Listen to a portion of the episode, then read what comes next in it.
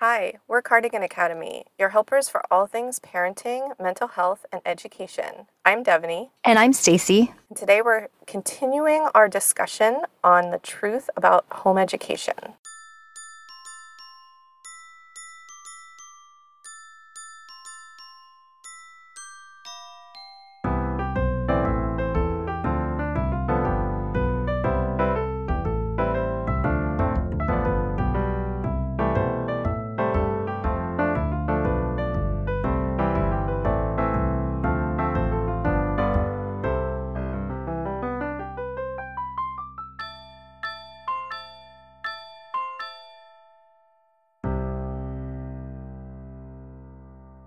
There's just so much good stuff on this topic. We couldn't fit it in one podcast. so it's interesting to me that we both homeschool and we both had a preconceived notion of what that looked like prior to choosing to homeschool. so I grew up in the 80s and I'm going to be honest that I had a very negative impression of homeschooling and I thought homeschool kids were weird. Mm-hmm thought they were kind of just odd, socially odd. And that's so not been my experience. Not only, I'm not saying that just because I'm biased and, you know, I've homeschooled my kids and they're awesome. And, uh-huh. you know, but also just the, I guess what the conclusion we've come to is that you're going to have what people will call odd, whatever that is. Because I personally I guess I like odd and weird. Yeah, me too. I embrace it. Yeah, normal's boring. But I think maybe what some people might judge or refer to as odd, I don't I don't think that has as much to do with whether or not you homeschool. Like didn't we also have that in school and yeah. in our workplace and like mm-hmm. people are just people. And so I don't think that's a link Although I do think that maybe when I was younger, I don't think there were as many homeschool groups. I think people probably were a little bit more isolated. Mm-hmm. Um, but we've really made an effort to make sure that we're not. So, yeah, I did. I had a negative impression. It was surprising to, I surprised myself choosing to homeschool. Yeah, and I did and still do look to your kids, especially because our kids are so much alike. Anytime I think, can we do this? will they be successful? Is this okay? you your family is that like a decade in the future. So I'm like, okay, yes. this will work. It's so nice to thank you. I I've had people say that probably because you know we we founded the homeschool group and so my kids are older and you know um, and you're active in the community, so you, everywhere you go, you're breaking a homeschool stereotype just by being you and being out there. I have a funny story about this. Actually, I oh. just I just thought of it. We um we went to a family reunion back in 2009. So my kids were nine and six at the time, and so all this homeschool stuff was very new. Like my in-laws were trying to taken quiz them about no. well, well, when they first came to visit us in Pennsylvania and heard we were homeschooling, there were some questions, and you could mm. tell it was sort of like, "Oh dear, like how is this going to be? This is," mm-hmm. and um, then my kids are again they're older, and so a lot of the visits now are just, "Wow, your family is so close knit. Your kids are so awesome, and your kids are just so great." And like you know, it's it's almost like I don't know if it's few mm-hmm. this worked out or surprise or wonder or just I don't know what it is, but being on this side of it is like, hey, look, this worked out. But early on, it it really was a, a leap of faith. So when uh-huh. people say I look to you and know it's all going to be okay, I feel like I don't know if I I had that. So like I was in the I hope this is going to be okay. Uh-huh. um, but we went to this family reunion and the kids, you know, there was a big extended family thing. They were people were playing volleyball and Kate's like, I want to go play volleyball. And so she goes over to play and Max is hanging out with his cousins and and someone said, I I heard I I didn't know what to expect when I met your kids because I heard you were homeschooling, but they're so normal. what do you even say to that? It was like thank you. So you you assumed we wouldn't be? Like what? I it was just it's just telling. It's like when people make a comment and say it that way. I mean, we kind of laugh about it. And I'm going to be honest, our family's very sarcastic. hmm A lot of times when our kids or any of us like do something weird or odd or like, you know, get something wrong or don't know the answer to something, we're always like, come on, homeschool. so we just poke fun at ourselves. Or if it's like the kid, say, like, you know, the kids are hanging out with their friends and they make a reference, and my kids are like, what's that? I'll just be like, oh, oh, we homeschool. Sorry, my kids don't know because we homeschool. we just poke fun at ourselves and join in. So I almost, I'm actually really not very easily offended hmm about it because I understand that people are going to have these preconceived notions. But it is interesting to me that they are surprised that my kids Yeah. are social and engaged and interesting and that they'll just jump in and or I think someone also wondered if she if my kids might be like hiding behind my legs nervous to talk and I was like no you know they they do see other humans like it's Well, and that leads me to the story about the first time we went to an inch event. Max was 12, Daniel was two. And I'll never forget arriving, and Max said, Oh, are you a new family? And I said, Yes. And they introduced themselves to us. And I remember thinking, a 12 year old introducing themselves to a two year old and an adult. This is awesome. I want more of this. It was every preconceived notion I had and every doubt disappeared in that interaction. Oh, I love hearing stories like this. That makes me so happy because you're right. Those that and that's so sweet that that's like your first. You know, I love that. Um, yeah, I just I've I'm really impressed with the kids in our group. I I love them. I'm again kind of miffed that this past year I feel like the pandemic stole a year from me getting to spend time with the other kids in our homeschool group that are so awesome. Like we've done it virtually at least, thankfully. But some of these kids are graduating and going off to college and I'm like, man, I missed a whole year of like hanging out with them because they're just genuinely cool kids. And you know, we have book clubs with them and discussions with them and I I genuinely enjoy their company. And so uh yeah, we have a pretty terrific group of kids in our homeschool group and I they're very accepting of one another and um I don't know, just they're just awesome kids. Yeah, I agree. So I guess that takes care of the first myth homeschooled kids don't socialize. I think I said in part one, didn't I talk about how uh, the question my kids get asked, you know, do you wear pajamas to school and do you have friends? And the answer is an emphatic yes. and they're not even just homeschool friends. like, uh, both my kids have dated kids who have gone to public school. They are active in theater in the community. They have volunteered at the library. Max has done the Big Brother Big Sister program, has volunteered in schools. They've both worked at the Renaissance Fair. Like they're, you know, we let them out of the house. yeah. I, pre-pandemic, I used to say we were hardly ever home for homeschoolers, and I would also just say if anyone thought that the same way at your family reunion, I'm sure that disappeared as soon as they met your kids. Like, mm-hmm. have you met my kids? I will never forget being at the library, and again, it like breaks these age stereotypes too. It's almost Yeah. like because they're not nine months in a classroom with other kids within a year of their same birth date. I remember going to the library and Dan struck up a conversation before it opened outside with a man, and I think he was in his 60s, I think. Mm-hmm. And after he was done talking to him, Dan said, Would you like to be my best friend?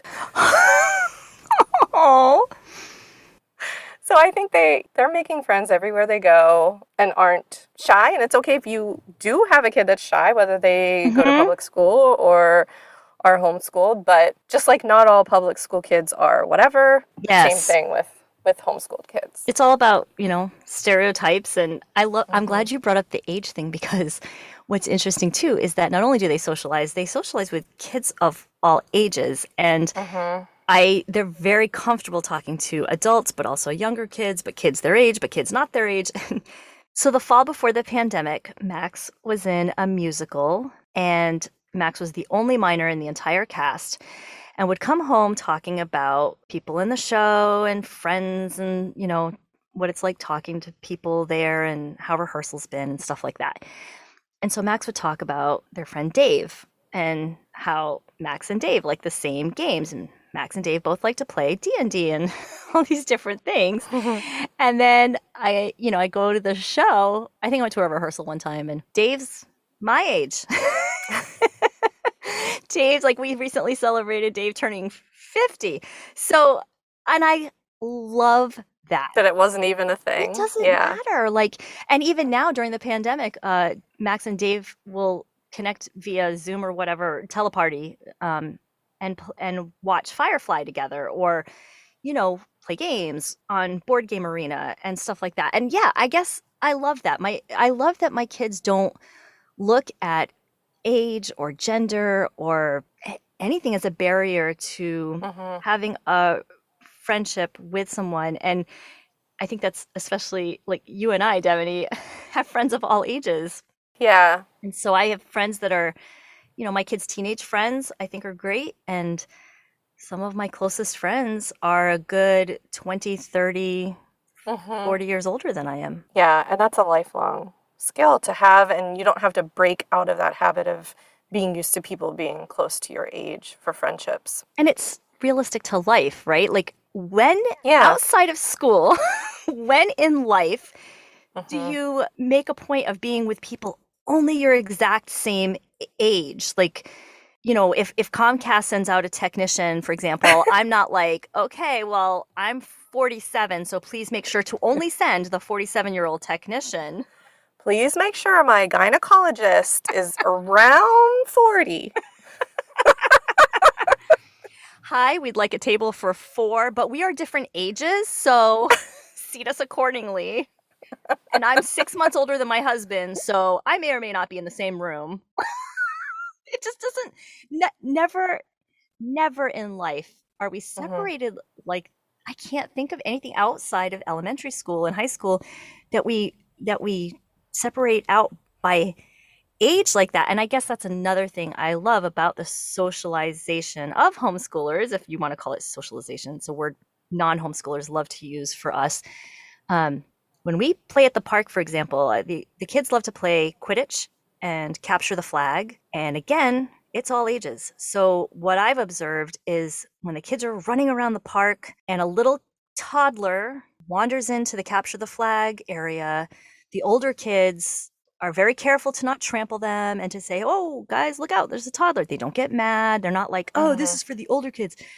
They say, oh, look out. And they help the younger kids look out for the even younger kids. And then the younger kids are keeping up with the older kids and looking up to the older kids. And so I feel like there's such a natural back and forth where older kids are being more nurturing, uh-huh. younger kids are, you know, looking up to these older kids and um, learning quickly by hanging out with them. It's like the one room schoolhouse yeah. approach. So many benefits to that. Even when I was teaching, I would try to find times for fourth graders to come down and read with my kindergartners. And because of the nature of our schedule and our day, it was hard to do. But man, when you could, you could really see the benefits of that for both ages. Yes. Yeah. And, and, uh, Max has been able to, as a high schooler, um, go into uh, the inner city fourth grade classroom of a friend of ours um, here in Pennsylvania and volunteer in the classroom and help these kids with math and spelling and it's so fun and rewarding. So and and for exactly what you're describing because because when max gets to do that they're like oh the kids are so excited and i make up games for them and they love it and it's just it's it's how it, it's how life should be. Okay what's another homeschool myth uh, sometimes you hear parents aren't qualified to teach. okay, so I will admit that there are certain things that I am looking forward to outsourcing. Mm-hmm. If we are still homeschooling, because like, like I said, we take it on a year to year basis. If we are still homeschooling for late middle school, high school, there are some things I would like to outsource. And that's okay. Yeah, in fact, that's great because it also gives your kids a chance. See, I'm also aware that kids benefit from having different adult mentors in their life. So I actually love when my kids have uh-huh. more teachers besides me and my husband. So whether it's librarians or taekwondo instructors or violin instructors or game design leaders or whatever, um, that's such a good opportunity for them. So I think outsourcing is great. And our kids are like our family's really big on the dual enrollment program through the local community college where you get to take college classes as a high school student and it's much more affordable and because we homeschool they can just go right onto the campus and take the class with other college students so my daughter got um, she i think she got over a year of college credits under her belt before even graduating high school. That's awesome. Yeah, and then she got to learn biology from a biology instructor at the college, mm-hmm. and you know, uh, just it's it's again more mentors, more teachers, more opportunities to learn, and for those who homeschool or choose to homeschool or are considering homeschooling, one of the things that we say to our clients is you do not have to know all the things.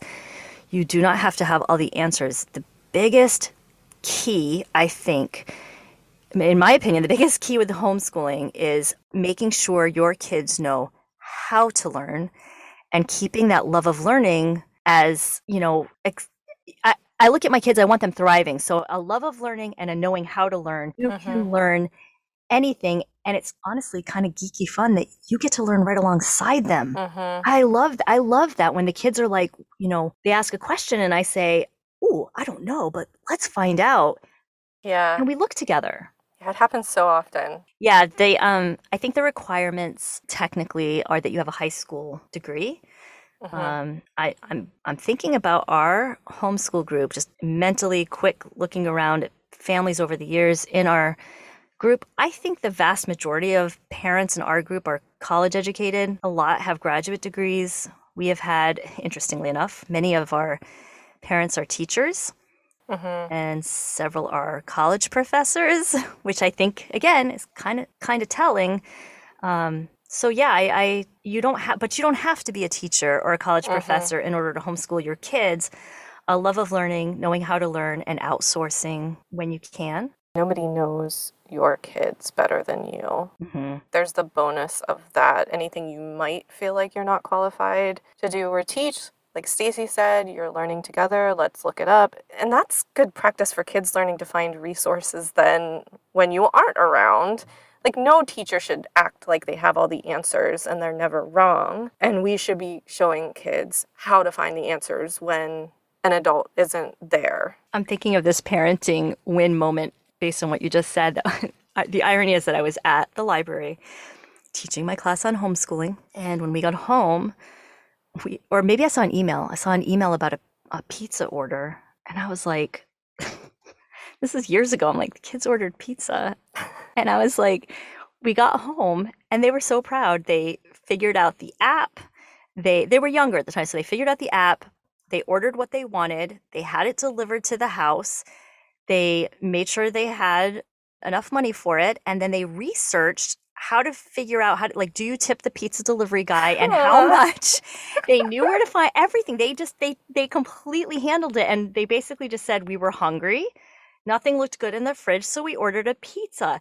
And i don't know maybe there are parents out there who might have gotten upset but i was so proud. Mm-hmm. yeah i would be too. Okay one i often hear is a reason for not homeschooling. Okay. So I often hear I could never homeschool because this is almost like Family Feud. Survey says.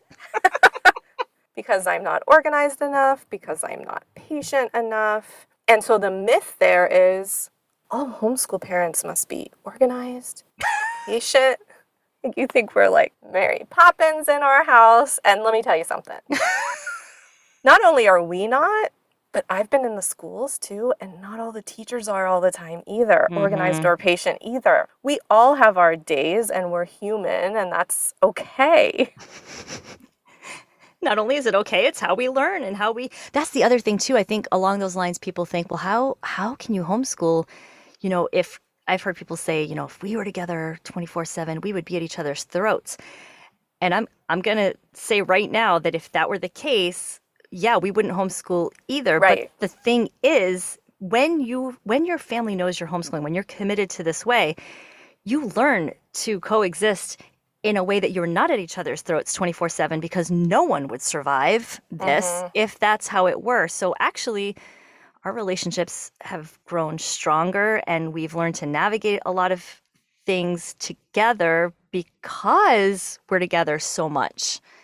Um, but yeah, if that if that's the prerequisite that we're all super organized and like I then I I have a story about the patience part. Early in our days of homeschooling, Evelyn was probably kindergarten and we were doing math. She was doing something like four plus three equals, and she got it wrong. Mm-hmm. And so I corrected her and I said, actually, four plus three is seven. And she said, well, that's your opinion. oh, no, no, no. And I messaged my husband and I was like, I don't think I'm going to be able to do that. See, critical thinking is another thing you learn in homeschooling because I think your kids and my kids know that there is none of this your opinion, my opinion when it comes to facts and science and math. I was like, you're gonna have to help me have a conversation with her because I. See, and that's we this we talk about in our parenting loop, mm-hmm. our class part support group as well. The idea of tagging someone in when we're at our like when we're spent at the end of our rope, we have no more patience, and you just sort of quietly go to your spouse or maybe a, a, a friend, and you tag them in and say like, I am not going to handle this well at this point, so I need yeah. you to come in and be more patient than I can be in this moment. And I think it's also okay to say to our kids, maybe not at that age, but if you have an older child that you are just starting homeschooling, I've said to my now older children, hey, the way you're talking to me about this math, it's always math, it's still math, okay? Would you talk to another adult that wasn't your mom about that, like that? And they kind of realized, and that is normal too. We talk about that in our parenting club. Mm-hmm. We are each other's safe place to land. So sometimes, while we should, that should be even more reason to do our best for our family, sometimes that's where the frustration comes out most. But I also think it's okay to say, I'm taking on this commitment, but I won't do it at the expense of our relationship. So that's even more motivation for us to figure out mm-hmm. how to collaborate and how to connect. Again, all these things that come up in our parenting club, because while they aren't homeschool specific, it can really make or break the homeschool situation. Yeah, and and another thing that comes along with that that that brings up is that the flexibility inherent in homeschooling allows us to walk away. with- yes. Yeah. yeah. Or I mean, I I'm going to be honest, we've had days we've just scrapped the whole day because I We always I say it's a day we have to bake cookies today. Yeah. We're yeah. just baking cookies. We're all stressed, we're all grumpy. I don't know what's going on, yeah. but or maybe there's just too much going on like bag the day and maybe we all uh, watch a movie or maybe everybody goes to their own corners and does their own mm-hmm. quiet activity or whatever the thing may be but we're not confined to 180 days that are the same days on the calendar as the school from 7 a.m. to 3 p.m. We have dinner, we have bedtime, we have weekends, we have so we just we can thankfully scrap the days that aren't yeah. going so well. No, we don't do it at the drop of a hat. Some days right. we say, "Oh, we're feeling off today," and we still get our stuff done. Mm-hmm. But we we can say, "You know what? Let's just go." Or the other thing is, um, I remember one time we had things we were going to do that day, and I looked online and saw that Kareem Abdul Jabbar was speaking at a local university and it was open to the public. And I was like, let's go.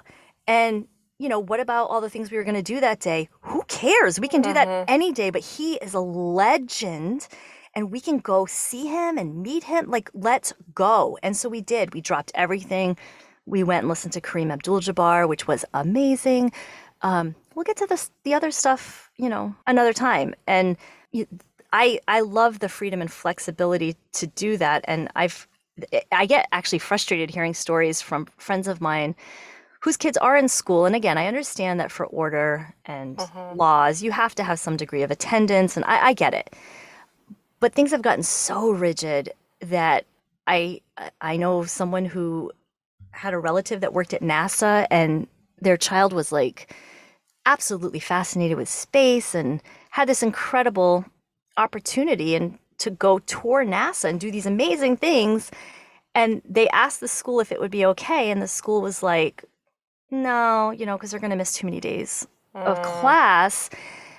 And I, that blows my mind. And I, I don't like being told what to do. I'll be, I'll be honest. And the idea of parents asking a school for permission to do something with their kids is super bizarre to my mind. I, I understand why it's there. I know, and, it, and it's a safety, but it's just something like somebody telling me what I can or cannot do with my child is like, are you kidding me with this?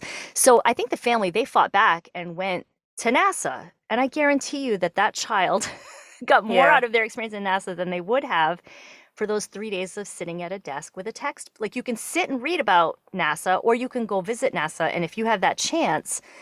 And sometimes it's also the time of school. Mm. It might be standardized testing they don't want anyone to miss. Or even when I was a teacher, my in laws vacation the week of Memorial Day every year. And the first year, I got permission from the superintendent because I was a, a newlywed and but it said on the form this is the only year this can happen because typically teachers can't at least in that district teachers can't take the last 10 days of the school year okay as personal days like if you're sick you know but so even even that as a teacher was like I mean, now we love vacationing in the off season. Oh, we do too. we have gotten spoiled where we don't even like to go places we that could either. be crowded because yeah. we're like, no, we'll just wait for September when everybody's yep. in school and we'll be the only ones at the museum. Another myth we have here is that if you're homeschooled, you can't get into college. And Stacy's already said that her kids have been dual enrolled. But why don't you also tell us what the college application process looked like for homeschooling families? So they need a transcript, and sometimes they need a letter from, you know, either I think it was a guidance counselor. And so my husband and I just were sort of like, well, I guess we're the principal and the guidance counselor and the teachers and the transcript makers. So we um, we've never really done grades. Uh, Kate has taken the SAT and ACT. I will say the only time my kids have taken any standardized tests ever third grade, fifth grade, eighth grade, because that's Pennsylvania state law. And then Kate's done the SAT and ACT. Um, that's it. And and yet she's in college and she's made the dean's list every semester. So the idea that you must do all this testing in order to do well in college is simply not true. Uh, but yeah, our, we visited colleges, we toured them. We found colleges that were very eager to have homeschool applicants. And because we don't do grades, we kind of made up I guess like what would be the equivalent of it for the transcript, but we did a narrative transcript and we actually got that idea from Hampshire College because that's they also don't do grades and that's how they're mm. you know people I I was up there one time for an information session and parents were like, "What do you mean you don't do grades? Like what if my kid wants to go to law school or medical school? Like how can you not do grades?" And it's just there's this fear of thinking outside the box and everything's mm-hmm. so, you know, regimented and and prescribed and they said, We have lots of graduates that are doctors and lawyers and engineers and all manner of things, teachers, you know, the narrative transcript works. And so a narrative transcript is just, you know, where you sort of write out, this is what we've done, these are the projects they've completed. Um, and with all the different cool things we've been able to do, Kate had no problem applying to colleges. She applied to five colleges. She got into all five. She received scholarships from all five. Um, it, all it I mean, a couple of them were even kind of vying to have her with very generous scholarships. So um, they and the professors love having homeschool kids, and and we've noticed that even during dual enrollment, like.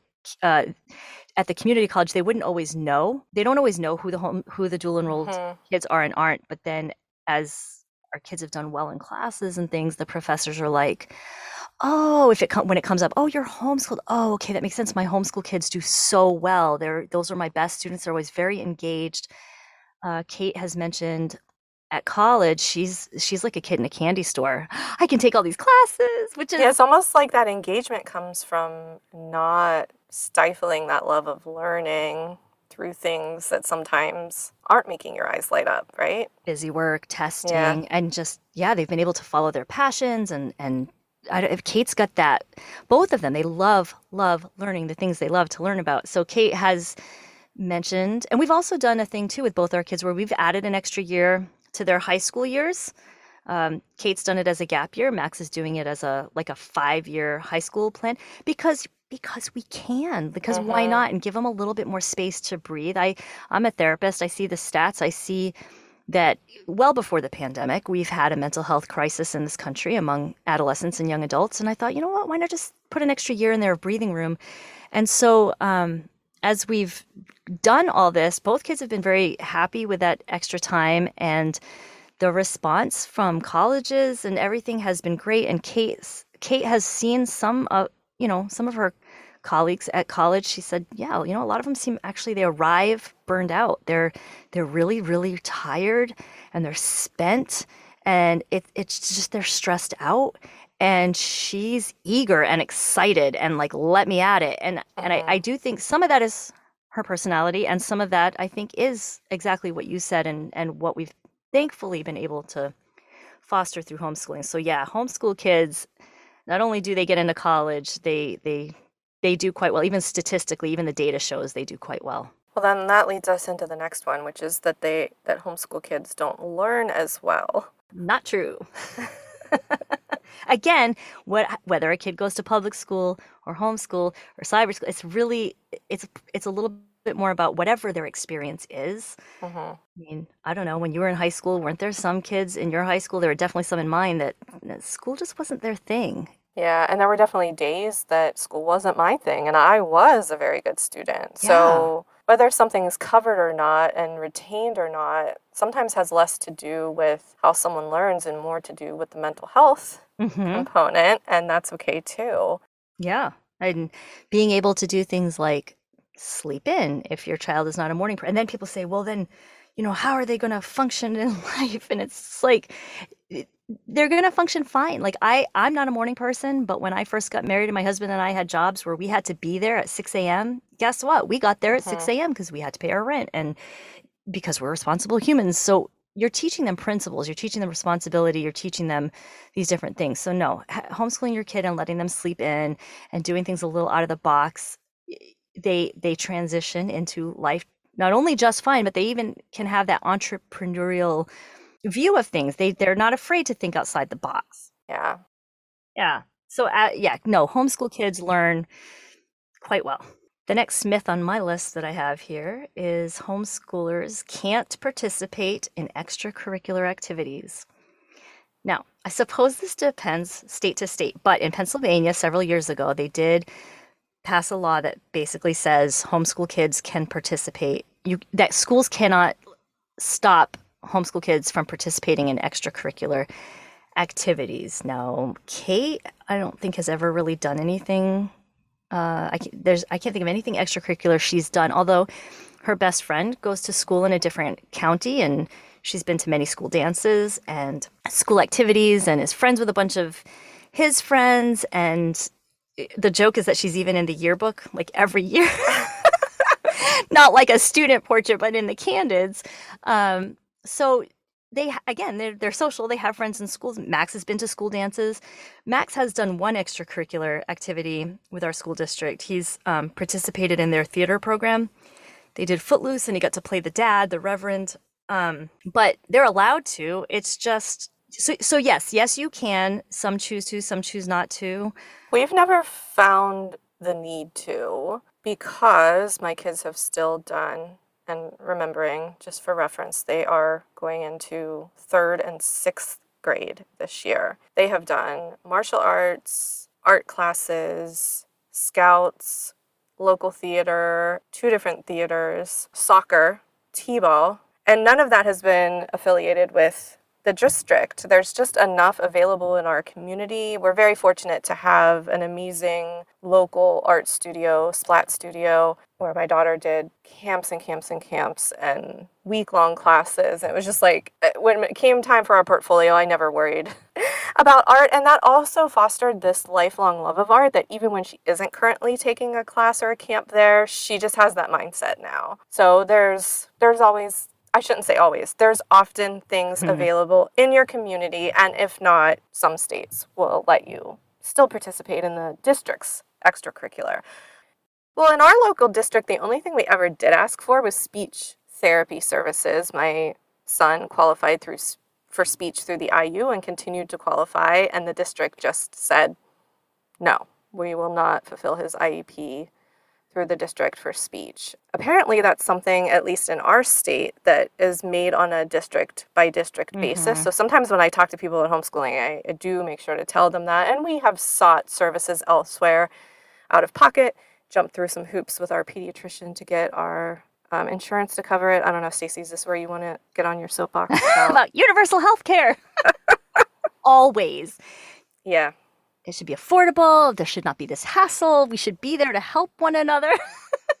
but yeah, I our family has found the same as yours, which is there's so much in our community and in our homeschool group that our kids have been our kids have done theater a couple times through our homeschool group years ago and then they've done stuff at i think f- four or five different theaters because community theater is very much a community thing and that's been mm-hmm. a cool thing. They've done yeah you're right baseball and um, volunteering at the libraries and just they've been able to do some really neat things and makes me think too that they also participate in summer camps like other kids do writing camps and game design camps and video game.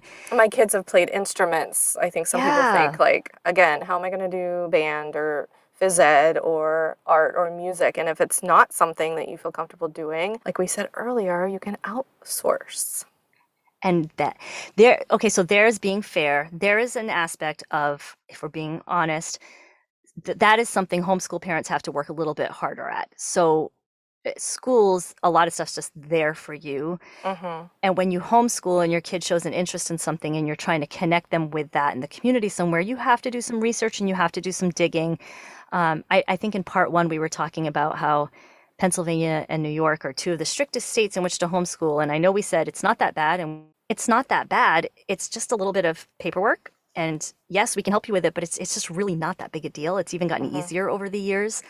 We've never had any issue from the school district. It's always been very straightforward. Um, but there's a lot in our communities and a lot of great things you can get involved in. And as our kids have done summer camps, I see them and the other kids in the summer camp say things like, Oh my gosh, this is so much fun. I love learning these things. I wish school were like this. I hear mm. the public school kids say. And I think, yeah, I why don't we like why isn't why isn't it what what takes the joy out of it what what exactly is it and that always gets me on my other soapbox about how we are constantly learning about what makes certain countries the happiest countries in the world and what makes certain countries have these wonderful educational outcomes with kids that are lifelong learners and do so well and you know we look and what are they doing well less testing, less homework, more recess. And I always joke that it feels like the more we learn that, the more the United States says, well, I know, let's have less recess, more homework, more testing. Like we do the opposite and wonder uh-huh. why it's not working. It's just mind boggling. But yeah, a lot of school, as you and I talk about, is still kind of set in that industrial age mindset and we are mm-hmm. in the 21st century where it's more technological and like it we're in the computer age but i don't know that the way we do things has advanced to that. I do think it's changing thankfully. Okay the last homeschool myth we have is that homeschoolers just play all day. This reminds me of you know what society thinks stay-at-home parents do all day. And also to that i say sometimes we do. Like uh-huh. I'm not I'm not gonna lie. Sometimes we do play all day. Yeah. Sometimes we play games all day long, or we go outside all day long. Um, but I guess I don't see that as a negative. Uh-huh. We know that kids learn through play. We love Peter Gray, and he talks about the need for playing. This is how we learn. This is how we as adults learn. I mean, do you know? Think about uh, adults who have drudgery in their lives and don't love their jobs or don't love whatever. You know, is that are you learning? Are you thriving? What about people who do love their jobs and love their careers? That mm-hmm. that fire, that passion, that zest. Um, yeah, you, you can do that in homeschooling. You you can choose the occasional day and play all day, or you can play lots and lots because kids do learn that way. So yeah, sometimes we do. I hate the word just. I know. I remember early on when I became a stay at home mom hearing that. Are you just a stay at home? What do you mean, just? and so when this one said they just play all day, just take out the mm. just and it sounds different. Homeschoolers play all day. Yeah, sometimes. And that's okay. I, we've had days unplanned where simply because of a show we're watching or a movie we've seen or an experience we've had or something in the news, you know, okay, like a presidential election year. Maybe we're watching the news a lot, we're watching the debates, we're sitting down learning about the Electoral College. And I'll tell you what, that wasn't on my list. Uh-huh. That wasn't part of the plan, but it evolved naturally because the kids are asking questions like, well, what is this? And why do we even have this? And how did this start? And before we know it, we spent several hours down that rabbit hole, learning about these things. And there are times I'm going to bed at night. You know how how you we do this, right? We reflect on the day. Like, what did I do today? And I realize this was not a typical day, but wow, look at all mm-hmm. we learned. Yeah, we didn't open it, we didn't crack a textbook, but we learned so much about the democratic process and why voting's important and how the electoral college works and there's a lot of those days. Even in the summer, you are on vacation and then you took a class on how to identify trees at a state park near where you were visiting and we help you at Cardigan Academy get out of the mindset of what quote unquote counts and what doesn't. Because yes, you have to track a certain amount of days, but we have never found it an issue to get that many days in because it is just such an organic part of everything we do all year long. And I've never wanted my kids to delineate between school and life like that. And they have, because when we started homeschooling, we were sort of replicating school at home. We did a typical school day, and over time, it evolved into a much looser structure. Um, I remember when we first started, I, had a we had a whiteboard and a schoolroom, and I wrote down like nine o'clock math and ten o'clock English or whatever, and it was you know let's say nine fifty eight, and we were still doing math and i'm like oh no but 10 o'clock is english. And it, it, suddenly occurred to me that i'm feeling stressed by a schedule i chose and why mm-hmm. is that schedule on the board dictating to me? So then we learned let's ditch that. So we got rid of the times and just listed what we were doing and let it be a more natural rhythm to our day. Um, one of the things i've noticed with my kids too is sometimes they surprise me by telling me all about something and I say, "How how do you know this?" And they'll mm-hmm. say, "Oh, like Max is like, "Oh, well, I was playing video games with my friend and we started talking about solar panels and then I got curious about something that he said and I looked it up and I learned all these things about energy in this country and all this stuff about the environment and I hear that and I'm so happy. And mm-hmm. Kate does the same with like writing or, you know, movies or Broadway musicals. Um, and, and that's what I want to see is that love of that excitement to learn is just I love that. You and I have that, you know. Mm-hmm. I, I want mm-hmm. my kids to have that. That's that's part of life. Should we read more of our comments from our Facebook page? Yes. Okay, so just as a reminder, the question we asked was thinking back on your childhood, what was your favorite and least favorite thing about school? And before we read these, Stacy, I want to hear about your best and worst teacher. I did some math I never thought of it before. If you take 180 days times about six hours a day, it's 1,080 hours a, a, school year. Okay. And I was thinking how reflecting on the fact that if you love your teacher, that's a really great year. And if you and your teacher are not a good personality fit, that could be a really difficult year. Yeah, that's long when you don't like your teacher. So, uh, my worst teacher was sixth grade. I went to a private non denominational school, and she was a, a Christian scientist. She was very strict, very severe. She often wore very like drab brown colors. She was very stern. She didn't smile a lot. She was um, just strict. I remember liking learning about homophones. We called them homonyms, right? I, I loved, there was a homonym contest. And anytime I would just sit there with time to spare, I would be you know, B, B, there, there, there. And you would write them down and put them in a box, and whoever got the most got a prize and whatever. So I, I remember loving homonyms, but that was sort of an on our own self study thing. Um, she was she was just mean, and I this is when I the little activist in me began because I I I did sort of stand up to her. She well she pointed out that I wasn't participating one time in Bible class, and I told her I wasn't participating because I didn't agree with her. And she was there was a I had a classmate whose grandfather had just died, and the teacher felt like that was a good time to tell this child that her grandfather was probably going to hell because he wasn't mm. saved. And I was like, whoa. Mm. I don't think that's very nice. And the girl got emotional, and I just thought this was abusive. Like this was terrible. And so I she and I felt this way almost every day. And I would go home and we had a in our basement, we had a ping pong table and a dartboard. and I drew a picture of her face and put it on the dartboard. and I just took my aggression out by throwing darts at it because she made me so mad. That's so surprising. It's like so anyone who knows me, yeah, so unlike me. But I apparently had a lot of inner aggression as a 12 year old, and I was very frustrated about this. But yeah, that was a rough. And also, my fifth grade teacher had been wonderful. So I think having this afterwards, mm-hmm. such a ugh, stark contrast, and it was just not enjoyable. And I dreaded school. But eighth grade, and then again in high school, my junior and senior years, I had uh, wonderful teachers. And come to think of it, they were both male and they were both um, nicknamed. So one was Mr. D, it was Mr. Denault, but he was Mr. D. And then there was Dr. Gauthier, but we all called him Dr. G.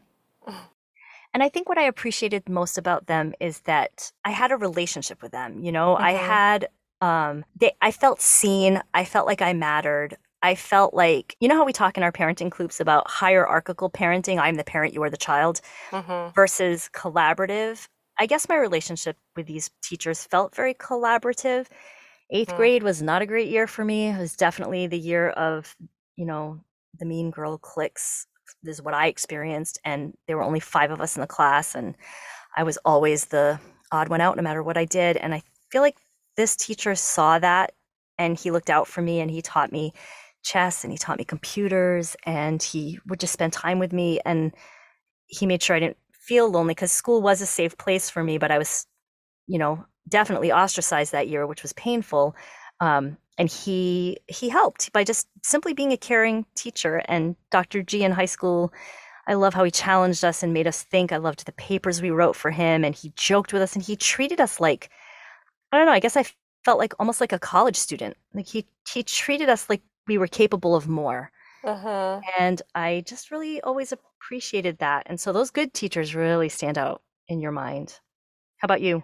As soon as you're saying that, I'm remembering a lot of my favorite teachers. Dr. Previte was the one that had us come in, and it was very democratic. How do you want to be graded this year? And we were all kind of like, what?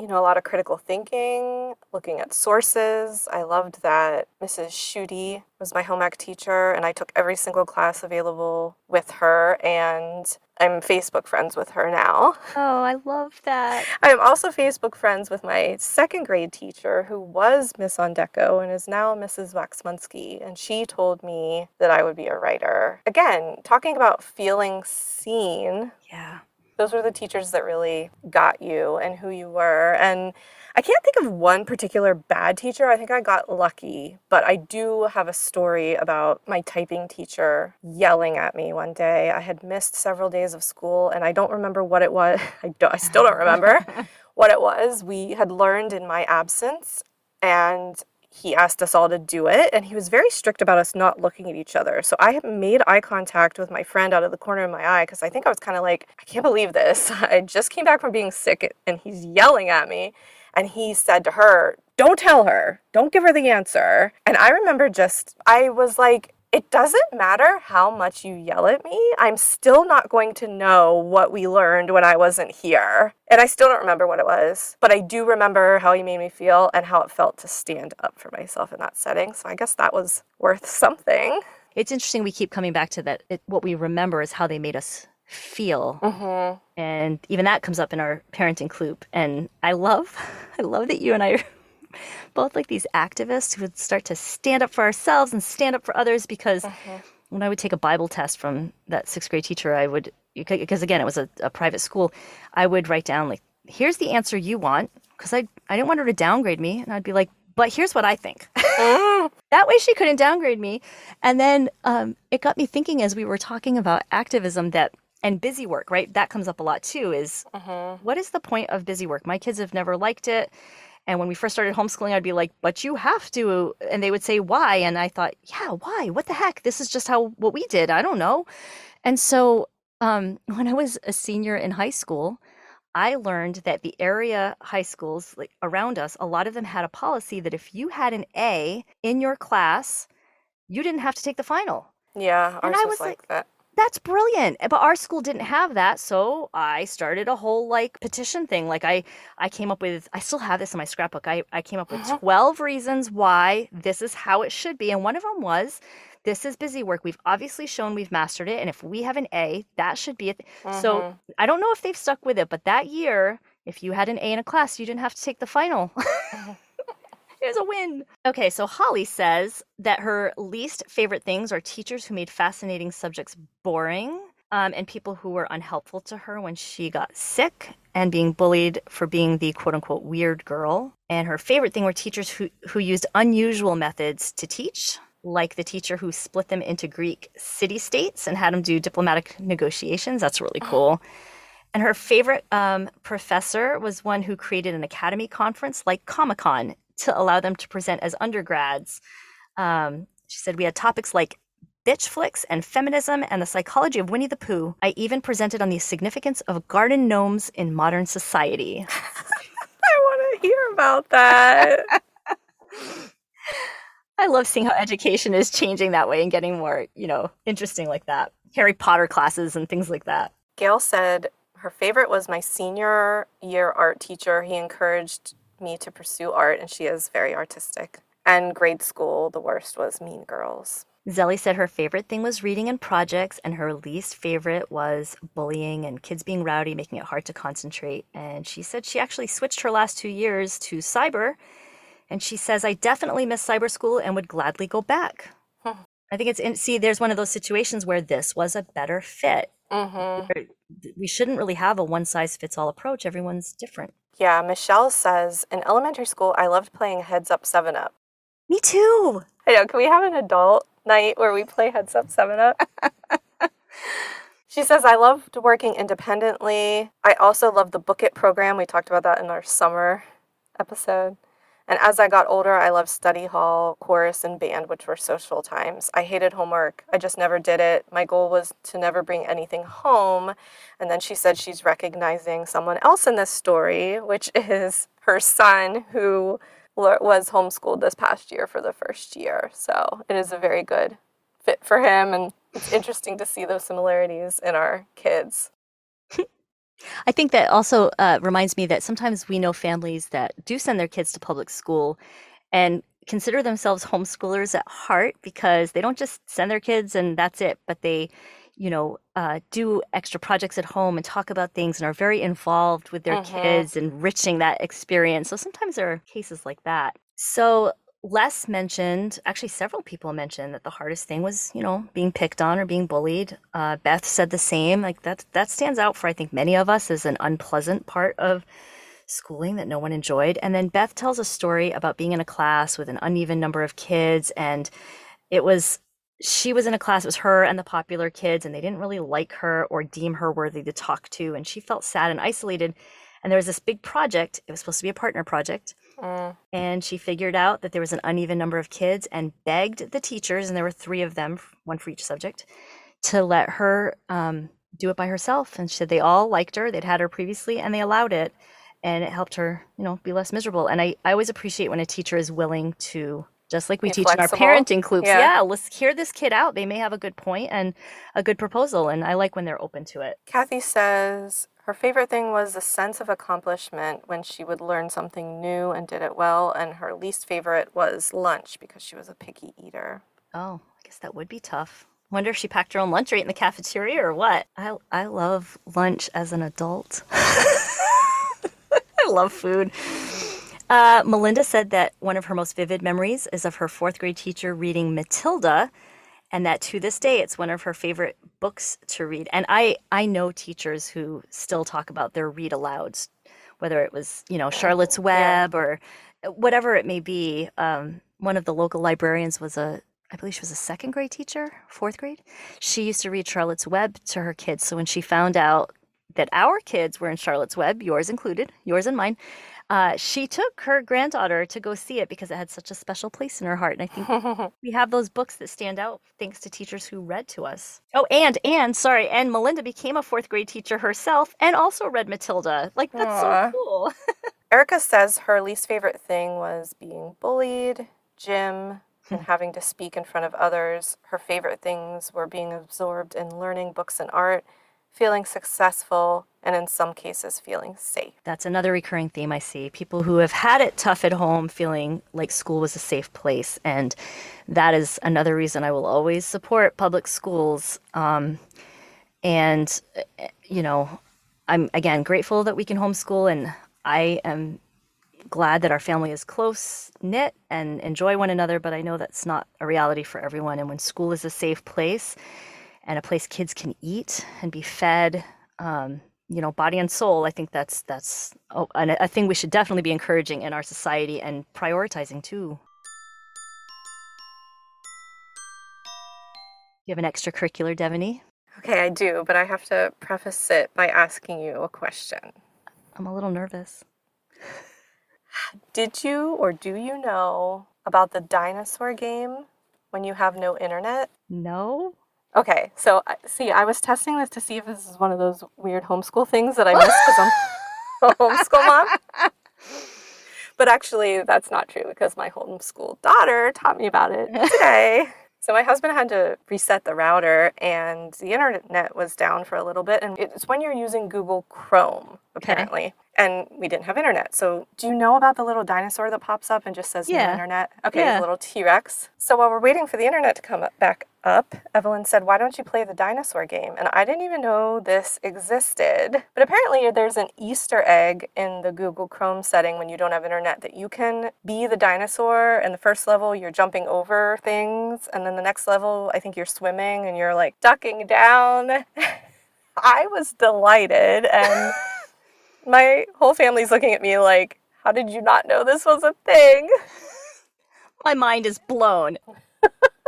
So I did a little bit of research today, and apparently it came out in September 2014. So what? I'm pretty late to the game, but I'm glad you didn't know either. And if Stacy and I are the only two people in the whole world that didn't know this at this point, just it's because we're homeschooled. oh my word. So I want to know how how did Evelyn figure it out? I don't know. She said that yeah, that's what I play when I'm on my tablet and I don't have internet connection. What? So I don't know if Rob told them. Or did she figure it out by accident? Does Rob even know no about it? I'm gonna have to. Um, I'll get back to you. Rob Rob works in IT. He definitely he definitely knows. That's what I'm oh, saying. Like okay. all three of them were looking at me today. Like, are you kidding me? Because I'm like, what?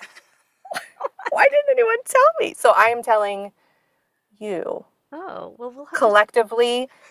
as listeners and Stacy. So if anyone else didn't know, please tell us on social media.